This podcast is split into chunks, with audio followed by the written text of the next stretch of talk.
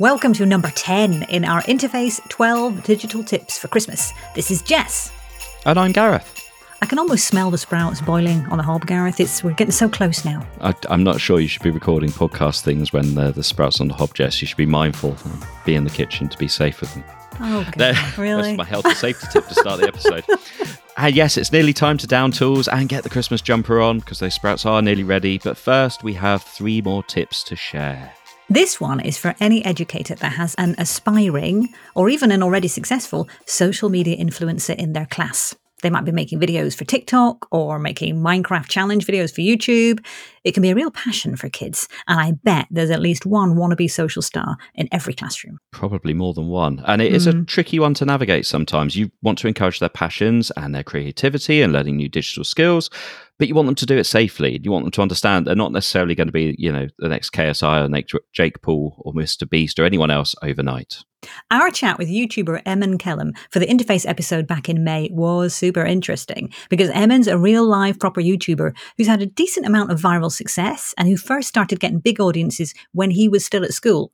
But he painted the picture for us of how it can be a slog and how there can be a lot of pitfalls and difficulties everybody sees the glamorous side of stuff, but it's a grind.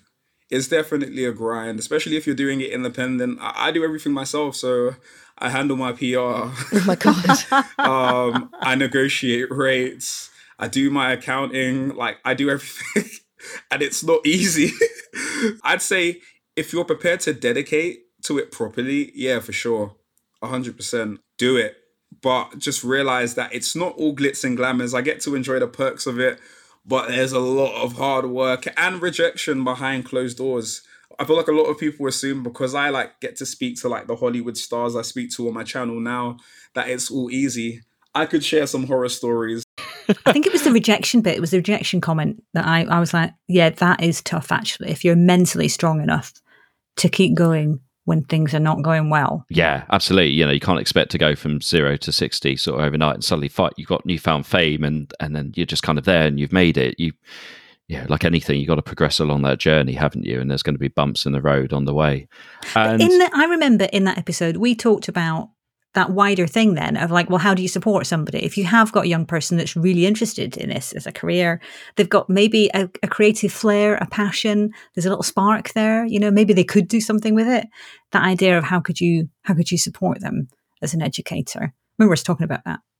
Yeah, definitely. And, and I think, you know, having co- conversations about realism is important. You don't want to, you know, sort of cause them to to have to reject their dreams and things because they think it's unlikely to happen. You still want to kind of push them towards those things, but it's all about then equipping them with the right kind of things they need to to make those dreams a reality. You know, as Eman said, if he's going to do his own accounting, then you need to have good mathematical skills. If you're going to be able to negotiate with people and sort of uh, sort problems out, you need good communication skills, problem solving skills, working as part of a team. Even if you're doing a lot of this on your own, you need all those kind of skills, and that's that's something that education can really help with. So I think it's quite a nice way sometimes of tying it back into the things you learn at school and how they can apply out in the real world, whether you want to become the next big YouTuber or do something completely different. Yeah, go back and have a listen to the episode because there's lots in there. It's really interesting to hear from somebody kind of at the coal face that's doing that. And that whole aspect to it, I don't know if you remember, about his first video and that went viral involving his dad. I, well, I'm going to share it all. You can go back and listen or look him up online, of course. Uh, but also how it, how the educators at school reacted as well. That, that was all really fascinating. Definitely. And I think another interesting aspect of this is how a lot of the things that we we traditionally have taught about online safety don't really kind of work if you want to be someone who's in the public eye. You know, you you can't say, well, keep all your personal information private. That doesn't work in the public eye. You have to kind of share certain bits because you need to engage with your audience don't talk to strangers doesn't work online in this aspect because you have to interact with your audience and you know kind of build your following your brand and everything. So i think finding finding a way to discuss these in slightly different ways than maybe you have in the past as an educator is important. And actually we've got loads of resources on project evolve specifically about building an online reputation. And those resources work all the way through from ages four to 18 and very much cover, I think, some of these aspects that, that young people experience as they start to use social media and build a bit of a following and an audience.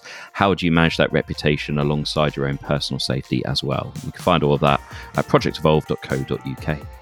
So that was tip number 10, I believe, out of 12. As we've got two more to go. But don't forget to go back and listen to all of the back, the wonderful back catalogue of, of Interface podcasts. Just search for Interface wherever you get uh, your podcast from. Thanks very much.